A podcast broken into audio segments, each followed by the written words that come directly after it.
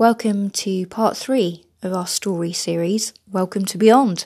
Hope you're doing okay this weekend. Hope the weather is being kind to you and that you're having a good weekend, even in the middle of the crazy COVIDness that still carries on. I hope that you are finding some good moments and some good times as well in all of it. Um, let's just keep going. We will get there. This will pass. I really can't wait for 2021 now. I don't know about you guys, but I am looking forward to a brand new year. But anyway, part three of our story series. And when I think of the word story, there are so many things that come to my mind. Stories I read as a child at school, like Billy Blue Hat. Anybody else read Billy Blue Hat? That was always a favourite of mine. Stories I've read my nieces and nephews when they were small, and stories of the lives of the people around me and stories from the Bible that I grew up with, and one in particular that I want to share with you today. And this is the story of Martha and Mary, who are two sisters who are intentional in two very different ways. And the word intentional seems to be something that we are all thinking about still here um, on here at the moment. So I thought I'd carry on in that vein, just with a few small thoughts really to, to draw on from this particular story about these two women. And I'm hoping to do some more stories about different women um, and from different places and cultures and backgrounds as we continue this story. But there's really spoke to me this week. Um, so let me just set the scene for you. Martha, so sister number one, Martha, is the queen of hospitality. Um, if you were to spend a day with her, she would probably have you cleaning and cooking and preparing for guests that were no doubt arriving within the hour.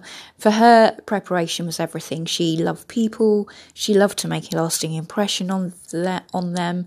She wanted them to feel welcome and at home. She was intentional about making her home the most welcoming place that she could. And then sister number two, Mary. Mary, on the other hand, was more about the people than the preparation. Her preparation was in her heart, preparing to listen, preparing to sit, preparing to learn. She was intentional about being with you in the moment, in the room. And those closest to me would say that I can be very Martha like, and I would have to agree. I love to be hospitable. I love to make people feel welcome, to know they're seen. And at times, though, it can leave me feeling like I'm missing out on important conversations that are happening around me. Well, when I'm still kind of running around checking everything and everybody and checking they're okay and have they got what they need, like milk or cutlery. And I sometimes feel like I miss out in my, yeah, in my doing really.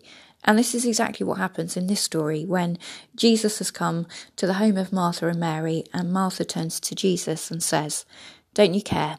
That my sister has left me to do the work by myself. Tell her to help me. I feel her frustration at this point, I really do, because I've been there myself before, as I said just now, but she doesn't really get the response she wants, though. Martha, dear Martha, you are fussing far too much and you're getting yourself worked up over nothing.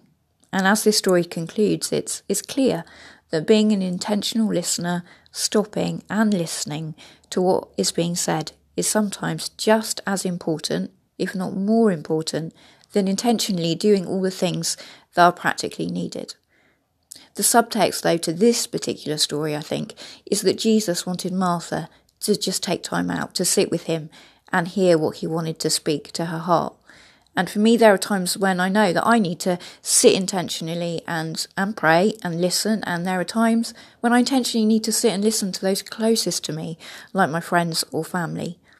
I think the greatest challenge is to get a healthy balance with this because let's face it, sometimes things just have to be intentionally, practically done.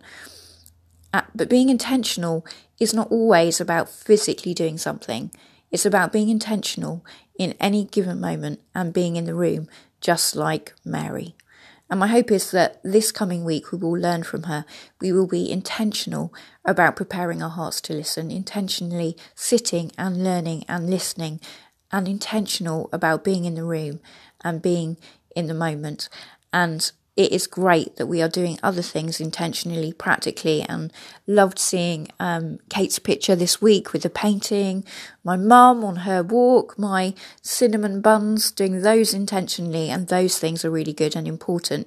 But I think there's something to be learnt from this story too. And my hope is that we will learn from just this kind of this little story. And if you want to know more about that story, then just simply Google Luke 10 and it will take you to it. I'm thinking of you. I'm rooting for you. I'm praying for you. Have a good week, ladies. Stay COVID safe. Stay safe. And I'll uh, I'll be in touch again soon. Take care. Bye.